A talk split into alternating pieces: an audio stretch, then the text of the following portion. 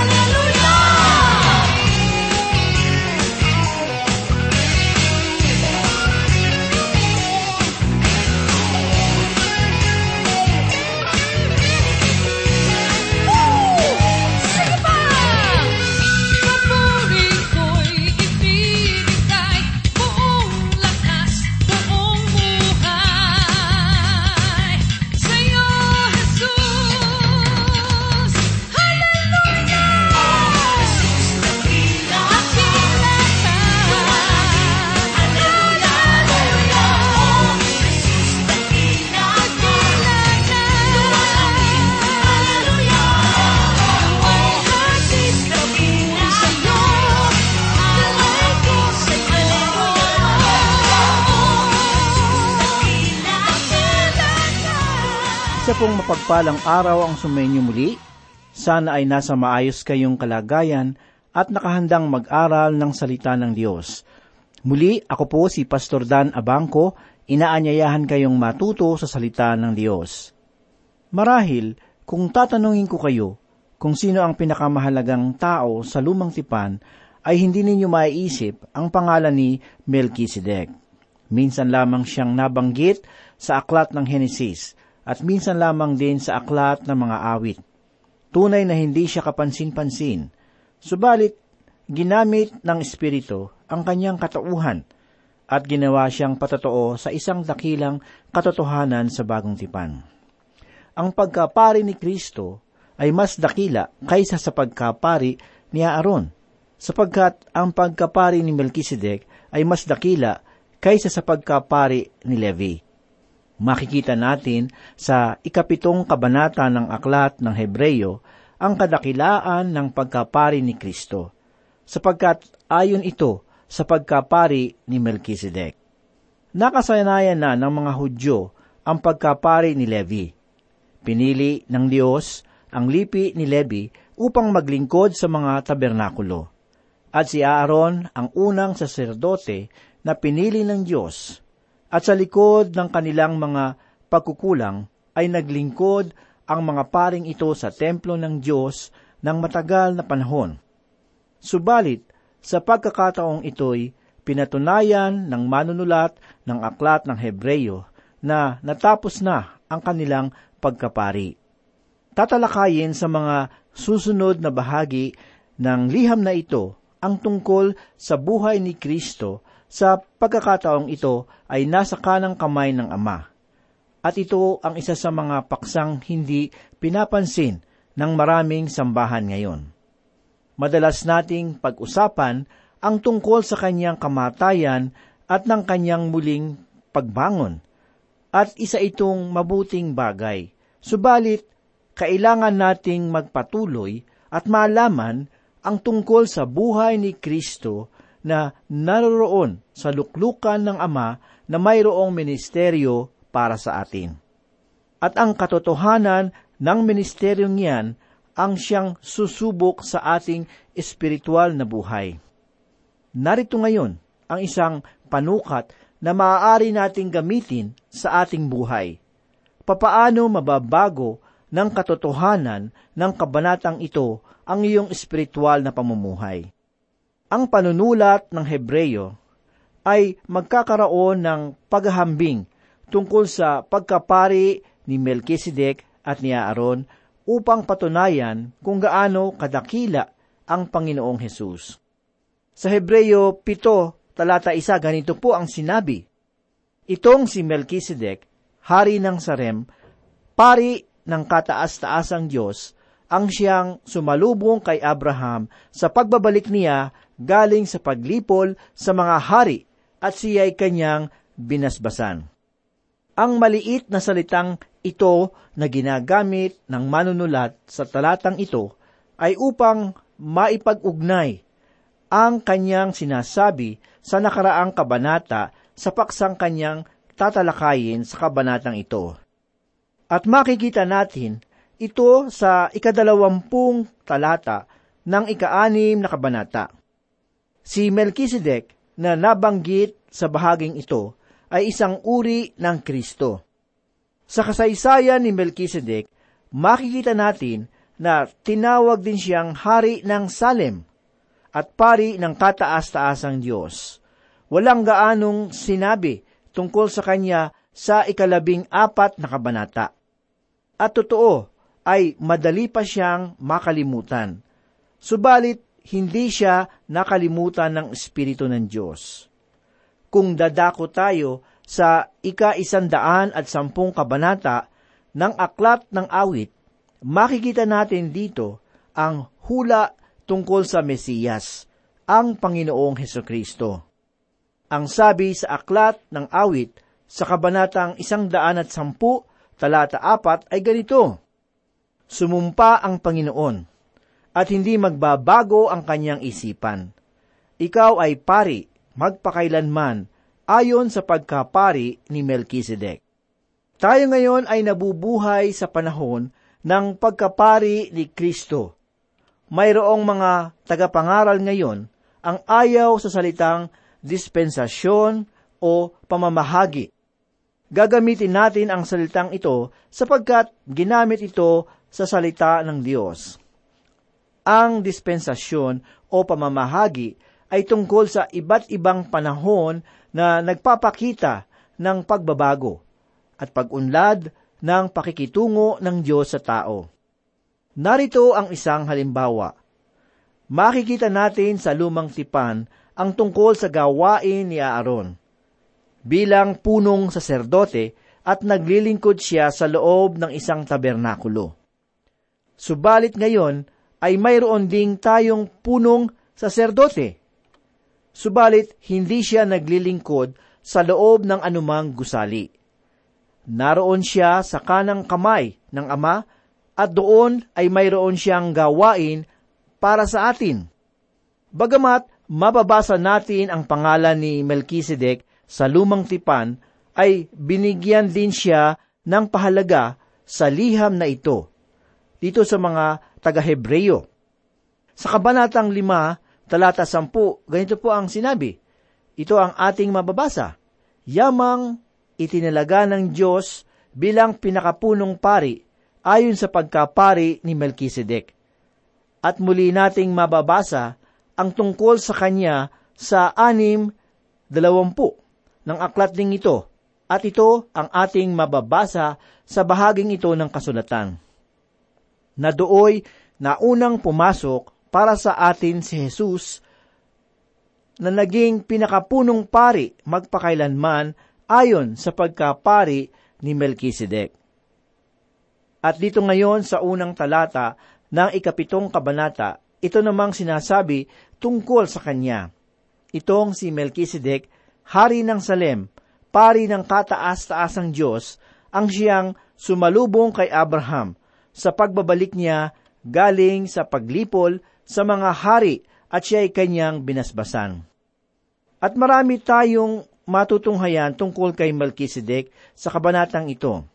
Subalit, ang pinakasusing talata sa kabanatang ito ay makikita natin sa ikalabing pitong talata at ito ang sinasabi tungkol sa kanya. Sapagkat pinatotohanan, ikaw ay pari magpakailanman ayon sa pagkapari ni Melchizedek. Sapagkat titingnan natin si Kristo sa bahaging ito bilang pari ayon sa pagkapari ni Melchizedek. Kailangan nating malaman ang lahat ng ating malalaman tungkol kay Melchizedek. Kung kaya't kailangan tayong bumalik sa mga pangyayari sa lumang tipan sa aklat ng Henesis sa kabanatang labing apat. Ang mga pangyayari sa ikalabing apat na kabanata ng Henesis ay naganap pagkatapos na lumipat ni Lot na pamangkin ni Abraham sa Sodom. At makikita rin natin sa bahaging ito ang unang digmaang naganap. Nagkaroon ng pagsasanib ng lakas ang mga hari sa silangan upang lumaban sa mga hari ng kanluran. Nanalo ang mga hari sa silangan at ang lahat ng mga mamamayan nito ay naging bihag nila. Nabalitaan ni Abraham na nabihag ang kanyang pamangkin na si Lot at madali niyang inipon ang tatlong daan at labing walo na kalalakihan sa kanyang sariling lipi upang iligtas ang kanyang pamangkin. Marahil ang bawat isang lalaki na kanyang inipon para sa digmaang ito ay mayroong isang asawa at isang anak. Kung kaya't makikita nating maaaring mayroon siyang libu-libong alipin na naglilingkod sa kanya. Sa pamamagitan ng tatlong daan at labing walo na kalalakihan ay natalo niya ang mga hari sa silangan. Ang tangi niyang nais ay ang iligtas ang kanyang pamangkin na si Lot. At ang hindi niya alam ay naligtas rin pala ang hari ng Sodom at ng iba pa. Makikita natin sa ikalabing apat na kabanata ng Henesis sa kabanatang labing pito, sa pagbabalik ni Abraham, sinalubong siya ng hari ng Sodoma sa kapatagan ng Save. Sa pangyayaring ito, ay inalok ng hari ng Sodoma si Abraham ng kayamanan, subalit hindi niya ito tinanggap. Bigla na lamang lumabas itong si Melchizedek, at ito ang ating mababasa sa ikalabing walong talata. Sinalubong din siya ni Melchizedek, hari ng Salem, at pari ng kataas-taasang Diyos.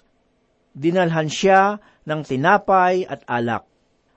Ang sabi po sa Hebreyo 7, talata 2, at sa kanya ay ibinahagi ni Abraham ang ikasampung bahagi ng lahat.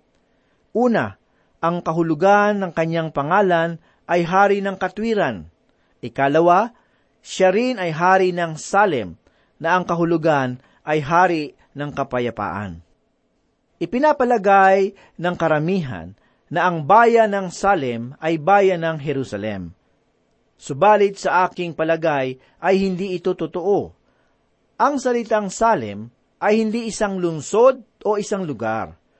Ang kahulugan ng salitang ito ay kapayapaan. Hindi naman sinabi dito na siya ang hari ng Jerusalem. Siya ay hari ng kapayapaan. Siya ang isang tao na maaaring magbigay ng kapayapaan noong panahong iyon. Marahil ay isa nga siyang hari ng isang lungsod noon, subalit hindi ng Jerusalem. Maaring sa ibang lugar. Isa lamang ang aking natitiyak na ang kahulugan ng kanyang pangalan ay kapayapaan. Si Melchizedek ay hari rin ng katwiran. Ang ibig sabihin ng salitang Melek sa salitang Hebreyo ay hari at ang Tzedek naman ay katwiran. Mayroon ding nabanggit si Jeremias tungkol sa Diyos na Jehovah Chikenu, na ang ibig sabihin ay ang Diyos ng aming katwiran. Si Melchizedek ay isang uri ni Kristo. Kinakatawan niya si Kristo sa iba't ibang pamamaraan. Siya ay hari ng kapayapaan at katwiran. Ang ating Panginoong Hesus ay isang hari ng katwiran. At siya ang ating naging katwiran. Si Melchizedek ay pari ayon sa kalooban ng Diyos. Si Kristo ay ang ating dakilang punong saserdote. Subalit ang kapansin-pansin na naganap sa pangyayari pagkatapos ng digmaang naganap ay nang salubungin ni Melchizedek si Abraham ay mayroon itong dalang tinapay at alak. Naniniwala akong itong dalawang dakilang taong ito'y nagdiwang ng huling hapunan. Ipinapakita lamang nito ang pagdating ni Kristo sa sanlibutan. Gayun din naman ang ating ginagawa ngayon. Ginugunita natin ang ginawa ng ating Panginoon noon. Bagamat ang aking paniniwala ay hindi ko ito kayang ipaliwanag sa inyo. Ito ay isang pangyayari na maaari lamang nating ipagpitagan at purihin.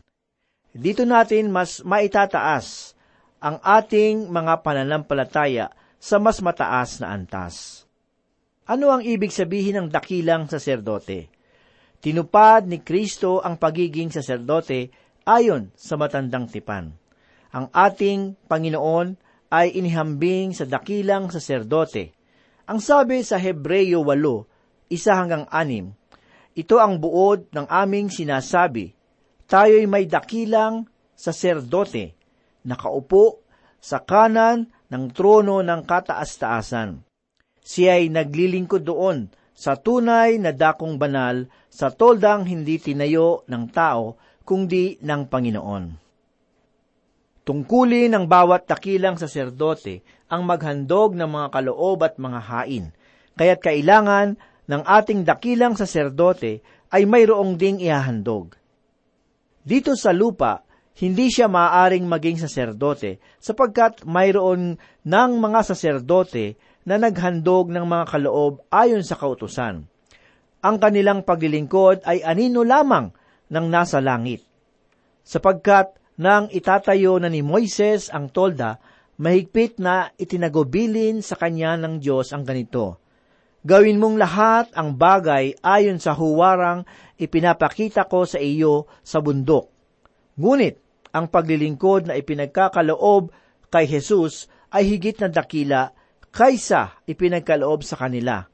Yamang siya'y tagapamagitan ng isang tipan higit na mabuti sapagkat nasalig ito sa lalong mahalagang bagay na ipinangako. Ang ating dakilang saserdote ay inihandog ang kanyang sarili ayon sa unang Juan dalawa talata dalawa ganito po ang sinabi sapagkat si Kristo ang handog sa ikapagpapatawad ng mga kasalanan natin at kasalanan din ng lahat ng tao. Ang mahalagang buhay ng Panginoong Hesus ay naipako sa krus ng Kalbaryo upang ipambayad sa ating mga kasalanan. Ganito rin po ang nasasaad sa Hebreyo 10.12. Ngunit si Kristo ay minsan lamang naghandog dahil sa mga kasalanan at ito'y sapat na. Pagkatapos ay naroon siya sa luklukan sa kanan ng Diyos. Ang paghahandog ni Jesus ng kanyang buhay ay minsan lamang sapagkat ito ay sapat na upang mabayaran ang kasalanan ng sanlibutan. dinala rin ang kanyang dugo sa langit, ayon sa Hebreyo Siyam, talata labing dalawa. Minsan lamang, pumasok si Kristo sa dakong kabanalan, at iyo'y sapat na. Hindi dugo ng mga kambing at bisirong baka ang kanyang dalang handog, kundi ang sariling dugo sa ikapagpapatawad ng mga kasalanan natin. Dahil sa ating dakilang saserdote, tayo ay pinawalang sala. Ito po ang sinasabi ayon sa Roma 3:24 hanggang 26. Pakinggan po natin. Gayunman, dahil sa kanyang kagandahang loob, ay pinawalang sala sila sa pamamagitan ni Kristo Jesus na nagpalaya sa kanila. Siya ang itinakda ng Diyos na maging handog upang sa pagbubo ng kanyang dugo ay maipatawad ang kasalanan ng tao sa pamamagitan ng pananalig sa Kanya.